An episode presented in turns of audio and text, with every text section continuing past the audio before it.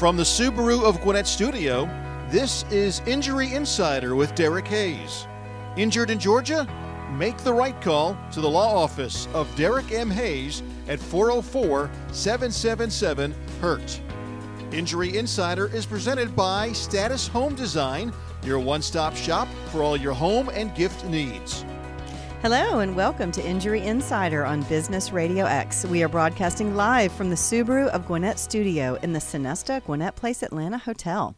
This show will answer legal questions and debunk personal injury myths with insight and expertise. For over 25 years, Derek Hayes has exclusively represented injured parties in Georgia. Now he'd like to put that knowledge to work for you. My name is Lita Brooks, and it's my pleasure to introduce the star of the show, Derek Hayes. Good morning, Derek. Good morning. Good to be here as always. Absolutely. Before we begin the show, a quick reminder that Injury Insider is brought to you by the Status Market and Design, your one stop shop for all your home and gift needs, and by the law office of Derek M. Hayes. Injured in Georgia? Make the right call to the law office of Derek M. Hayes at 404 777 HURT.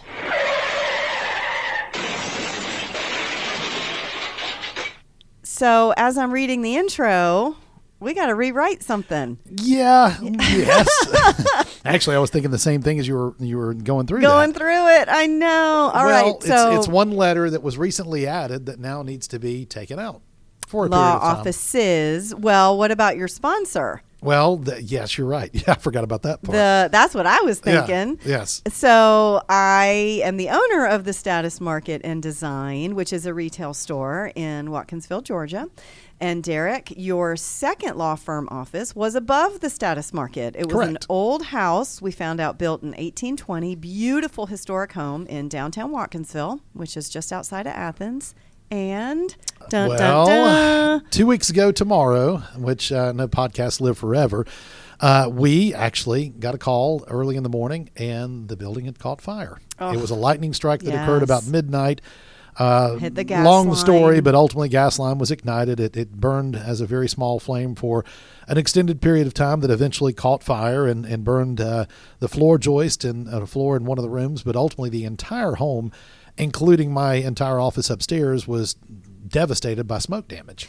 uh, was just thinking while you were saying that we I am a podcaster also. I have the platform Status Life with Lita.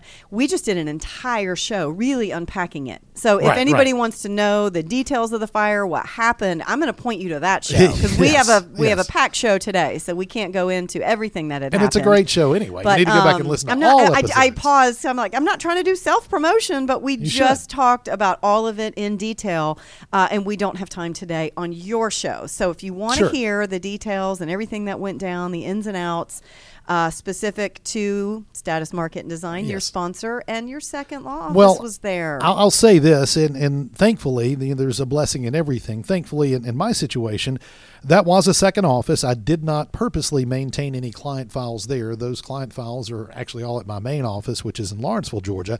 But it was an opportunity to have a remote location and conduct business literally a block away from the courthouse in downtown Watkinsville. It was an opportunity to expand my, my firm, and uh, you know, computers and furniture, those kinds of things can always be replaced. From work standpoint, we're not missing a beat, and the reality is that. Um, even though that space, that that office, that location is no longer there, at least for a period of time, I still have everything going full speed at my office in Lawrenceville. So, with that being said, any current clients, any potential new clients, uh, there's not anything that's going to be lost by the fact that the fire destroyed the the location in Watkinsville. It just means that instead of the work being done partially there in, in Lawrenceville as well, uh, it'll all now be done in Lawrenceville, not in Watkinsville. Right, all your computers were connected. Correct. You had told me that. So, Yeah. and everything is more computer based now, anyways. Well, there- right? there, are a lot of lessons learned from COVID, and one of the best lessons uh, from a business standpoint and, and a legal standpoint is the ability to connect remotely and either work from home or in this location from that office or th- this situation, that office in Watkinsville. So, yes, the phone system was connected, the computers were connected. So, sitting at my desk in Watkinsville, I could see anything and everything there in uh, in Lawrenceville, but also to connect directly with paralegals or anyone else in my office in Lawrenceville without without any problem. So Well, we are finishing up a series today that we have been talking about. We're going to jump right into the show so we make sure that we have enough time to cover everything that you've got to unpack. We've been talking about personal injury claims in Georgia.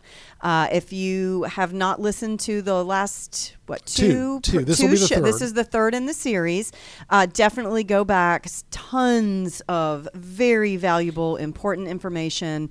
And today we're going to pick right up with insurance company traps.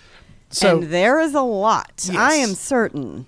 Well, th- this lecture, and I'll call it that because that's what this initially was, um, was put together in response to a doctor's uh, facility that reached out to me wanting to uh, put together uh, kind of a seminar for their employees, for their staff, their office staff, the physical therapist, all the doctors as well, to learn a lot more from the legal side of things, how, how this operates, how, how we put things together from the beginning of a claim all the way through to the end of the claim. And the first part, we talked about the elements of a claim, we talked about insurance coverage. Uh, the second podcast, we covered treatment issues, medical bills, lost wages, and then we wrapped up with a kind of a summary of the claim value, uh, how that's generally determined by a jury, and, and as, w- as attorneys, what we look to in deciding what the expected outcome would be for a client, no matter what kind of case it may be. So, as you said, we want to start today's topic with insurance company traps. And as you said, there are a ton of them. Uh, and I've had clients through the years that have been caught in some of these that came to me after they tried to handle their, their case on their own. And I've also had two times throughout the, the course of the 25 plus years doing this that insurance companies have tried these things. And I laugh because when an adjuster will say something that, you know, I, I know is purposely set up for one of these traps, of course, I completely deny it. No, we're not going to do that. We're not going to agree to those terms. But the first one I want to talk about is recorded statements. Okay. Have you ever heard discussion about recorded statements after a car wreck claim or any other kind of insurance claim? Well, I feel like this is when they call, they are recording, right? Yes, It's not yes. a formal statement always, or maybe that's just my understanding of it is that they are recording it and they're asking you a series of questions, some to trip you up, right? They're, Yes. They want to diminish the claim. So no matter what you say, they're recording it, and, and that's the first point of contact where they're going to try to diminish the claim. Well, very purposely, they want to try and catch someone before an attorney's involved. And they want to say we're an insurance company or potentially we're the insurance company for the person involved in the wreck with you. And our job is to find out a little bit more about happening, what happened. Uh, if you don't mind, I'm going to record the conversation so we can make sure we, we kind of get all this in, in detail. And they'll start asking questions. And really, it's a script they're reading. And those questions are worded purposely, as you said, to try and minimize the value of the claim. Uh, I use this example because it's perfect. I had a, an adjuster that, uh, actually, a client that came to me after doing a recorded statement. They had some severe injuries, one that led to surgery. And we sent a demand letter along with the surgical records, surgical bills. It was a shoulder procedure. Everything supported the fact that the injury was caused in the wreck, and everything supported the surgery was necessary. Well, the adjuster sent me a transcript of the recorded statement as well as the recording where they asked my client about their injuries. And one of the things they did, they asked, you know, we'll start from the top of your head, go all the way to your toes. Tell me every part of your body that was injured. And the client said, well, my head hurts a little bit, my, my neck, and then really my shoulders kind of sore. And, and they diverted away from, well, going in depth about what was going on. Okay, so your neck, your head, your shoulders. Um, well, I'll tell you what, we'll come back to that in a minute. Let's talk a little bit about the car. What kind of car were you driving? And the adjuster purposely never came back to follow up on the rest of the injuries, which also included a leg injury as well. So when it came time for the demand to be sent, and we did, one of the first things the adjuster did, they sent me a letter with an offer that was far below value. And they justified it by saying, We spoke to your client only two days after the wreck, wherein they did not say anything at all about the severity of the shoulder injury. So if there's a need for surgery, clearly this was something that was caused after the wreck, but not as part of the wreck. So they tried to use the recorded statement where the client did not get to explain how severe that shoulder problem was to deny the, the need for the surgery. Now, clearly, the doctors overrode that with their records and the test and everything that showed that the surgery was uh, not only caused by it, but, but absolutely necessary to try and, and deal with an issue that was caused in the wreck. So, that recorded statement without an attorney involved, they were asking questions. Now, as an attorney, if I had been part of that recorded statement, which typically I won't allow them, I would have immediately said, well, the, the medical records and bills will speak to the injury itself. My client's not a doctor, and even if they are, they're not treating themselves. That's being left to those professionals who are trained to deal with it. You can read what their records say once those are available. So, without an attorney involved, you I would say red flag. You absolutely don't want to do a recorded statement. No, don't say anything. Right, until you make that decision. Now, if you Okay. want to go on your own, I'm not going to tell you not to. Right. I would say it's not the best choice in the world, but ultimately, if there's an attorney involved, which there should be, then the attorney will make that decision based on the circumstances as to whether or not the, the recorded statement is either warranted, required, or not necessary at all. And there are times when it's required, and I'm not going to go into that because that involves your own insurance coverage. But that recorded statement is never really intended to be what they tell you it's going to be, and that is to help you, um, I guess, help them rather, uh, determine the value of your case and prepare for the eventual payment of your claim. In reality, like we've both said, it's there to minimize the extent and severity of the injuries and, of course, the need for some of the treatment. All right, next one uh, medical authorization forms. That's also a big no no. Medical authorization forms, they're also known as HIPAA forms. Uh, without that HIPAA form, that authorization form, an insurance company cannot, and underline that word, get your medical records from your providers. So if you do provide a medical authorization form, most often those are worded in such a way that the adjuster can not only get all your current medical records from the car wreck, but also your prior medical records, things that may have happened five years ago, 10 years ago, or even longer. So if you sign that blanket medical authorization form and they do get your records from an ambulance, a hospital, an ER doctor, your primary care physician, your physical therapist, which is all relevant to the wreck, they're also going to go back in time and find prior records. So if four years prior to this wreck, you woke up one morning and you felt some pain in your neck and you happen to have a doctor's appointment scheduled that day, and you went in, the doctor says, "Oh, how you feeling?" Well, I kind of slept funny last night. My neck's a little bit sore. Well, that's all it was. It was a complaint about something in that very moment. You had no other treatment, no other follow-up care, no other complaints over a span of 4 years, and then you're in a violent car wreck and you have a true neck injury. Well, the adjuster, having gotten those prior medical records, is going to say, "Okay, this this incident 4 years prior was where your neck problem began."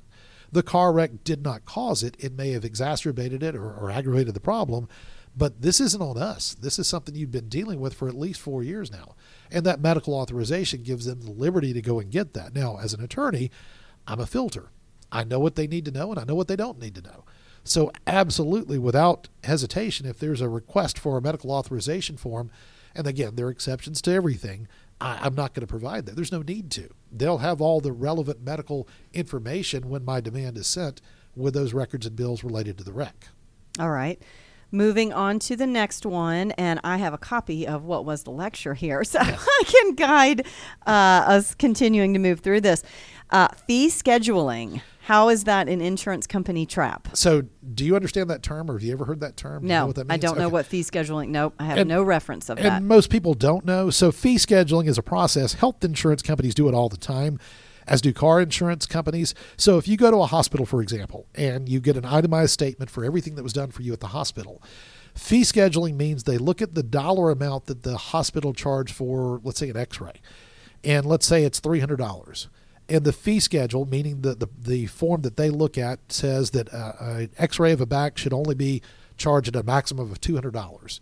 So the hospital charges you 300, but the insurance company has their own little cheat sheet where they think, they think, and that's a key word, that it should only be a maximum of 200 for that kind of x ray. Well, what they're going to do is say, well, there was an x ray done for 300; it should have only been 200, so we're going to fee schedule, or in other words, reduce this bill already by $100 based on that one thing. Uh, well, then who's liable for the hundred? Well, their argument is they're only responsible for what's reasonable and customary for the charges associated with your treatment. And their argument is it's not reasonable and customary to charge $300 where the fee schedule says it should only be a maximum of 200. So that's their argument. Now, as the attorney, my argument is, but for the fact your car, your your your client drove into the back of my client's car, say for example in a car wreck, my client would never have incurred any of these bills, regardless of the amount. So my client has incurred this expense based on your client's negligence, your insured's negligence. So there's no fee scheduling that I'm going to consider or allow in this argument doesn't mean they won't do it. They'll still do it in front of a jury. They'll have their own expert, a doctor, come in and talk about how, well, I've reviewed the bills, I've reviewed the records. In my opinion, this is far more than what the cost should be. A doctor should only charge X number of dollars for this kind of procedure. That's what's reasonable and customary in our area. So we're in metro Atlanta. In our area, it may be $200. In New York or California, some areas where the cost of living is a little more expensive, they may say, well, it's not 200 that's reasonable and customary, it is 300. This whole thing I'm sorry, it seems a little ridiculous. You So- would go to court and be arguing what the insurance Now, what the doctor is charging. That's what right. You're that's not even your argument. No, but that's a way of trying to minimize the value of a claim. Think about it in these terms. If, if you've ever seen an insurance statement, they're uh, referred to as EOBs, estimates of benefit. You get those letters in the mail. You go to a doctor, say for a physical, and you get an EOB in the mail a week later where it says uh, the estimate of benefit. This is how much we're going to pay as your health insurance company. The doctor may have submitted a bill for $500, but the EOB may say 300 That's been fee scheduled from the 500 down to 300 and the doctor is going to collect that $300 and they're also going to get your copay say for example 50 bucks so they may collect a total of 350 even though their bill was more than that that's the amount from the insurance company that they're willing to pay as well as your copay whatever that amount may be Okay. Okay. so no, if- I mean I understand it all. I just think it's you know Uh, it- it's a completely unnecessary headache that would be involved in all of this. yeah and medicare and medicaid are, are the worst at fee scheduling Really? they pay very very they pay pennies on the dollar but um, the old adage is some money is better than no money at all for some of these facilities and they do fight the battle on occasion but not very often Okay. All right. Collateral sources. I am not certain how that fits into this and what that means. So, a collateral source, there are a few different ones. One is what we call MedPay here in Georgia, medical payment coverage. It's kind of like health insurance on your car. I talked about that when I talked about uh, car insurance coverages. It's a way of getting your bills paid from a source other than the at fault driver's insurance company. Uh, another collateral source would be health insurance. Uh, say, for example, Blue Cross Blue Shield, Aetna, United Healthcare, whatever. That's your own personal health insurance company paying for your medical expense after a car wreck. That's a collateral source of insurance. Another would be uh, Medicaid, Medicare, if you're eligible for either one of those programs. So that's a different source other than the, the liability coverage for the at fault driver that can or will step in and pay for your, your medical expense. In other states, they have what's known as PIP. PIP is personal injury protection. Uh, PIP will also pay for your lost wages, or at least a portion of your lost wages, in addition to your medical expense. So a collateral source is anything other than the car insurance for the at fault driver. So what happens, kind of on a side note, is someone may have uh, MedPay on their car. And let's say, for example, it's $5,000. And they may be involved in a car wreck with someone else, and that other person is at fault. And they incur medical expense during the course of their treatment. Let's say it's $5,000. They can utilize that 5,000 in MedPay from their own car insurance as a collateral source to pay those bills they've incurred. And then when they settle their case with the at fault insurance company, they're not having to use the proceeds at all from that recovery to pay those medical bills because it's already been paid by the MedPay. Well, that kind of wraps up really, I think, everything about collateral sources. But let's talk about the next one, and that is full releases. Have you ever heard that term before? Well, now I think I got caught in a trap because I've heard about it. I was in a car accident uh, 13 years ago now, and I signed a full release. We didn't know each other 13 years ago. No, we we'll didn't. point that out. No, we didn't. And I've said that before. Like, God, I wish I would have known you. And I had my car accident because I was hit by a teenage driver, not paying attention, ran a stop sign. I had my infant son. He was 11 weeks old in the back. Totaled my car. Anyway, uh, very traumatic event. But I ended up signing a full release. Okay, so a full release, and again, this is this is why it's listed as an in- insurance company trap. So, let's say, for example, you're involved in a car wreck, and uh, let's say your seatbelt didn't work properly, and because of that, you wound up getting extensive injuries that you otherwise would not have had in that kind of collision. And you settle the claim with the insurance company for the person driving the car that hit you, what's known as the liability claim and they send you a check. Let's say it's minimum coverage, twenty five thousand. Your medical expenses are a couple hundred grand. It's a significant injury, so you accept that check for twenty five thousand. Along with that check, they send you a full release, and you sign that. A full release means that you're not only closing out that that claim, that specific claim against that driver and their coverage of 25,000 that hit you, you're also closing out the opportunity to pursue any other potential claim arising from that wreck. So you fully think about it in those terms, close that claim completely and any other potential claim from that. As an attorney, absolutely not. We're not filing or signing a full release. If there is a chance uh, to identify, or we have identified other insurance coverage or other at fault parties, we'll do what's known as a limited release. A limited release only closes the claim as to that individual insurance coverage, that individual driver. So you can sign a limited release, close out that portion of the claim, and still be able to pursue the, the other claims, derivative claims, against maybe the manufacturer of the car, maybe some other negligent party if the person had been drinking and they left a restaurant or a bar and you want to pursue a dram shop case, which we've talked about before, you can do that because you've only done a limited release. Whereas the full release, unfortunately, at that point you're done, and the insurance company knows it and they'll use it. Well, of course, I did not have an attorney and would did have absolutely no idea you can't sign, you know, you can agree not to sign it. And I didn't know there is even such thing as a limited release. Right. So, another reason you should hire an attorney. And I know we're going to dig into that Yes. in just a few minutes, but it just everything you say, it's like, yes, it's just right, you know, right there. You've got to call Derek. All right. Hiding punitives. Okay, so hiding punitive damages. We've talked about this before. In fact, the I believe the first podcast of the series and another podcast. So punitive damages are designed to punish someone for egregious conduct, conduct that's so bad a jury is allowed to give you more money to punish that defendant to hopefully keep them from doing the same stupid thing again in the future. If you think about a DUI, reckless driving, hit and run, those are all examples of where punitive damages would come into play in a car wreck claim. Punitive damages, again, don't consider the uh, you know anything other than the punishment aspect of things. So you get the general damages, which would be the pain and suffering, uh, the dollar amount to compensate you what you for what you've been through.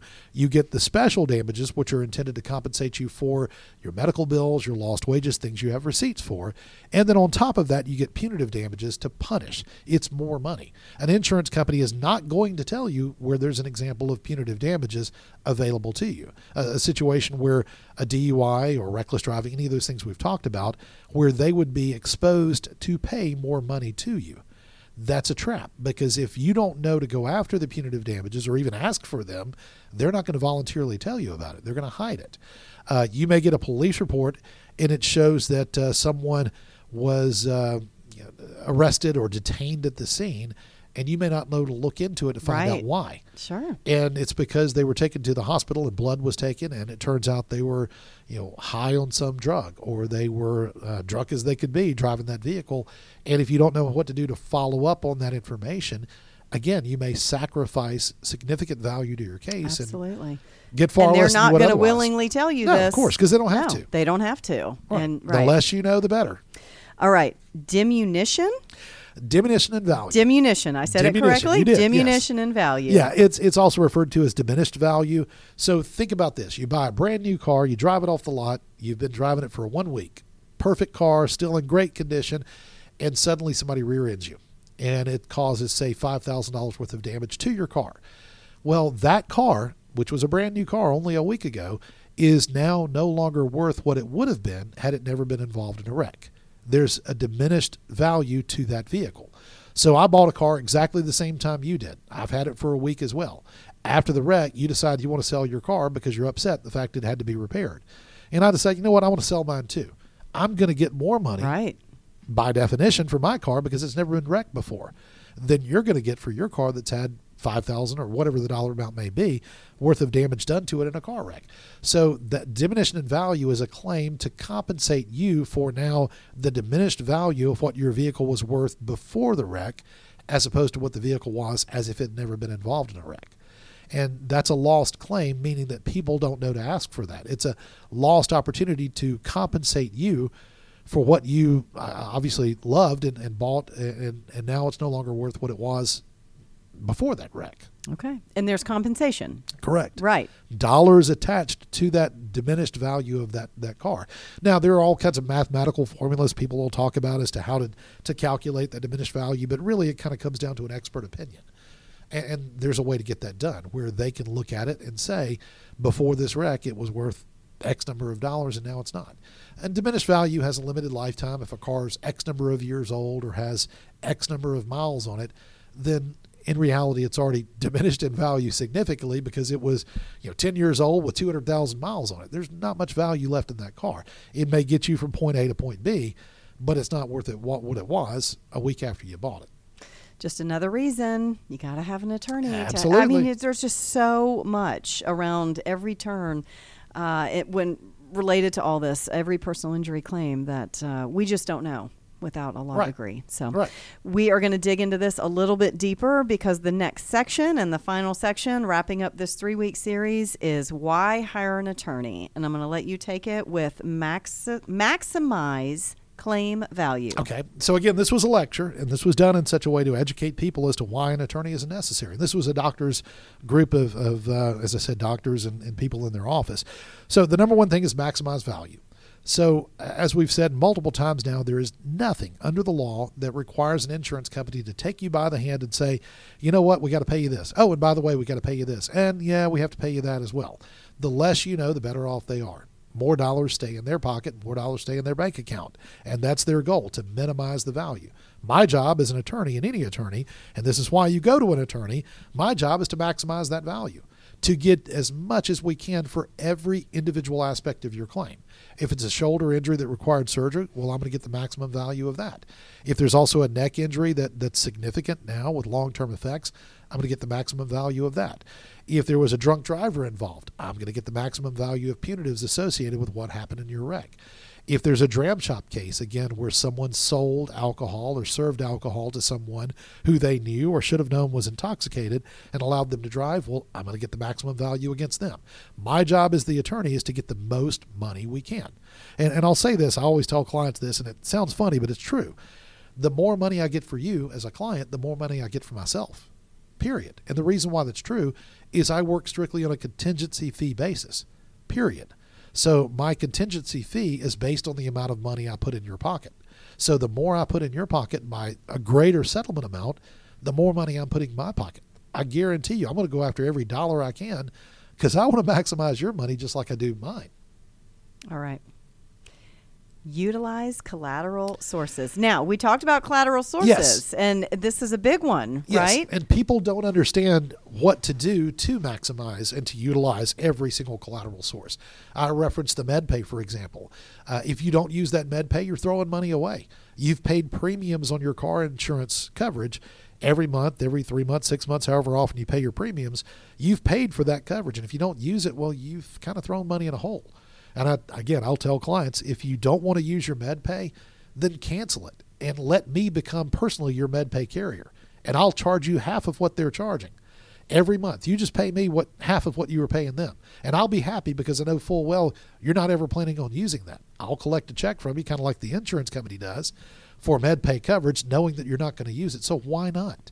People don't understand the benefit of utilizing that collateral source. Health insurance, if your health insurance company is going to pay, utilize it. Let them pay because the health insurance plan, as we said, will pay a fee scheduled amount. Even if you have to reimburse money back to that health insurance company, you're only paying back what they paid, not what they were billed.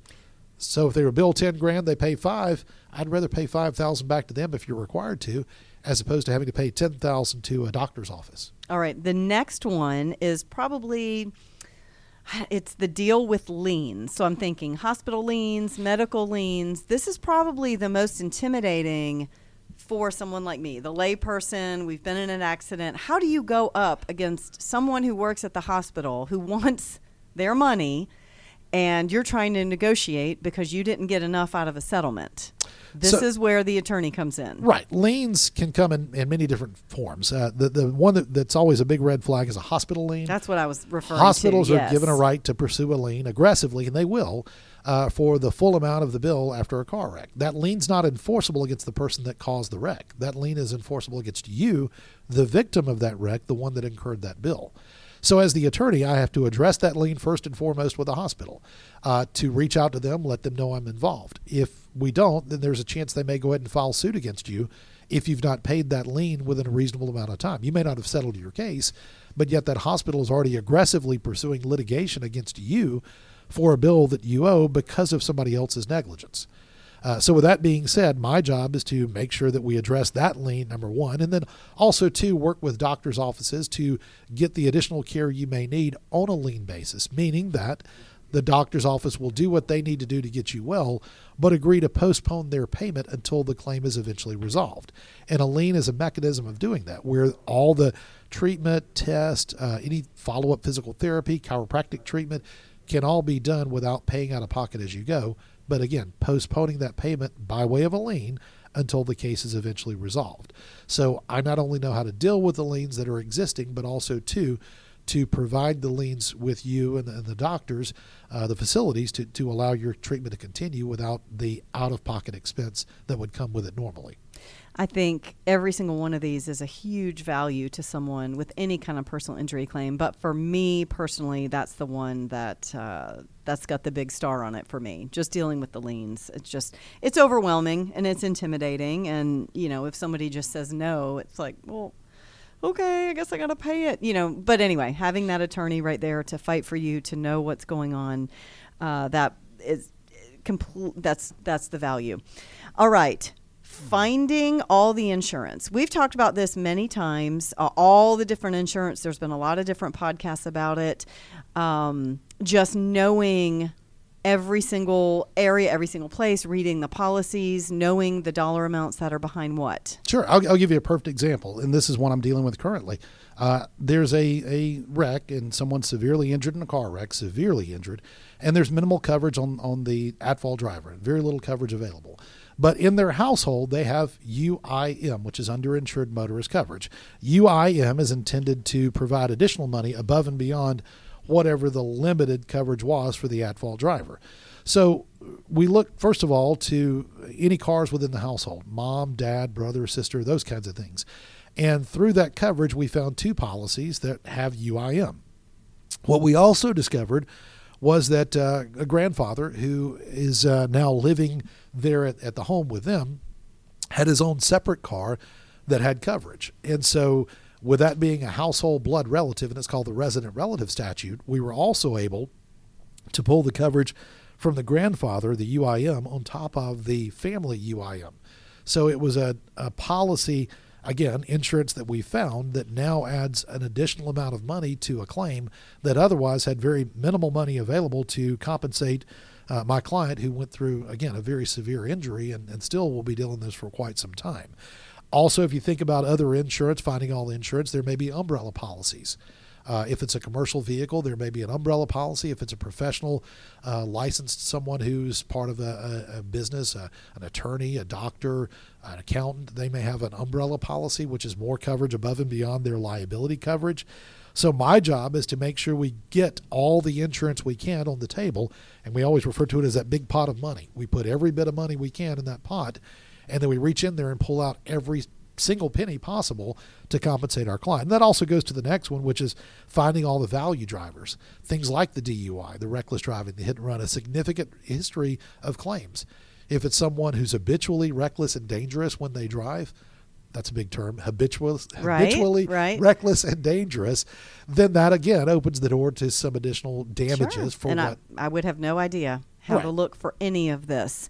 Um, so I said uh, dealing with the liens was my most important, but finding all the insurance, oh, I would never know. I wouldn't know where to start. I are wouldn't know how to read the policies. So all of this, There yes, having letters to send, code sections to cite, uh, case law to cite that requires, and that's a key word, requires the insurance company to disclose this. If you don't send the appropriate letter with the appropriate language, they're not going to do it because they don't have to. Period. Big truck claims. So Next big truck one. claims, yeah, we'll, we'll talk about this one, and, and it's so in depth that it would take an entire show. But there are so many things that disappear very quickly. It's spoliation is the word uh, when a big truck is involved in a car wreck. So there's an anti-spoliation, which means a uh, a letter we send that prevents them from either destroying logbooks, uh, bills of lading, weight certificates from when they stopped at, at weight uh, stations, uh, time logs from when they started driving that day until the wreck occurred, because people don't realize that there are limitations that are placed on what truck drivers are allowed to do.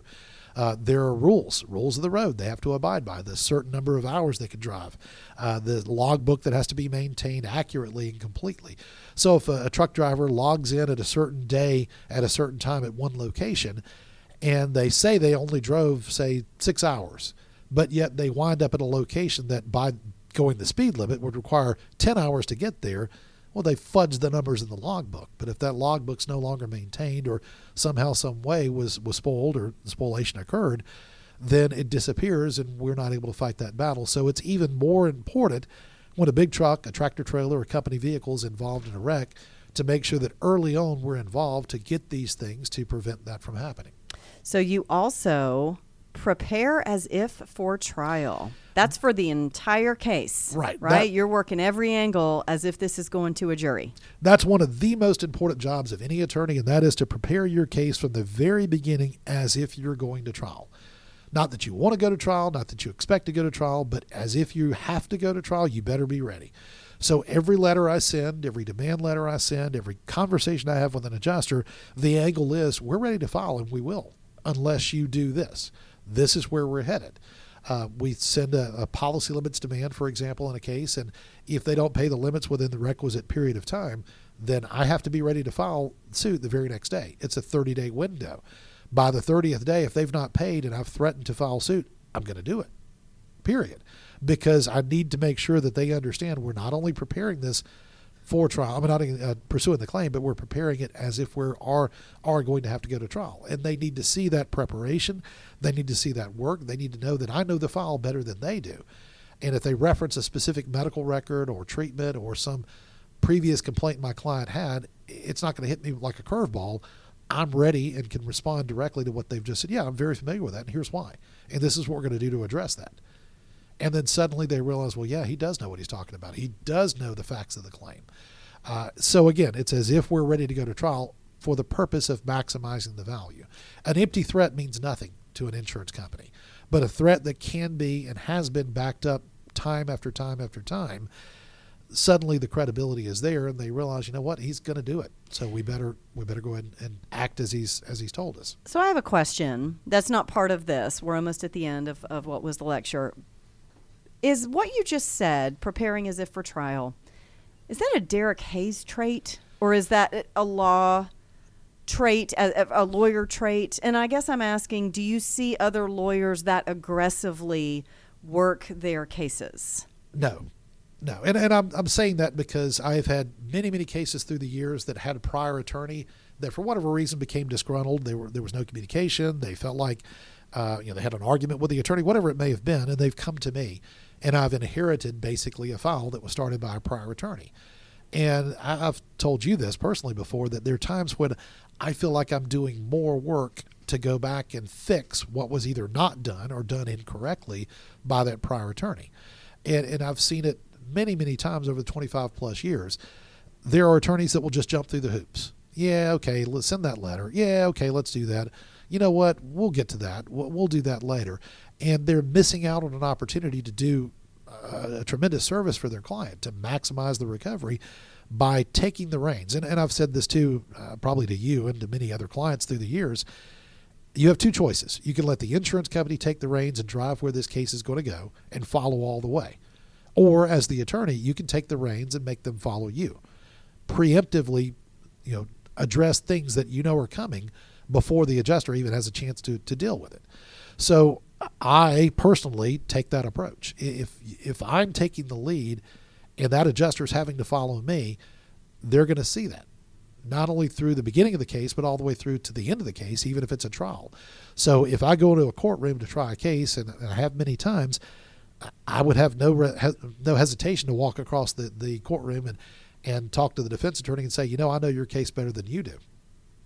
Okay. Not as a I just I had I cocky had that thing, feeling and but- I, I just I don't know I wanted to hear you say it. But it's because yeah. I truly feel like do. that's the most way, the best way to be prepared. In fact, preparing for trial, I'll many times to look to see what their arguments are Mm-hmm. before I even look at what my arguments are going to be. Because the best attack sometimes is that counterattack to preemptively strike before they get to what they think is going to be their best best uh, approach. Well, that's why you are phenomenal at what you do. And the last one is uh, why hire an attorney? Forty percent greater recovery. Yes, That's and huge. That's that's not my statistic. I, I've said this many times, and I'll say again. That's not something I just randomly came up with.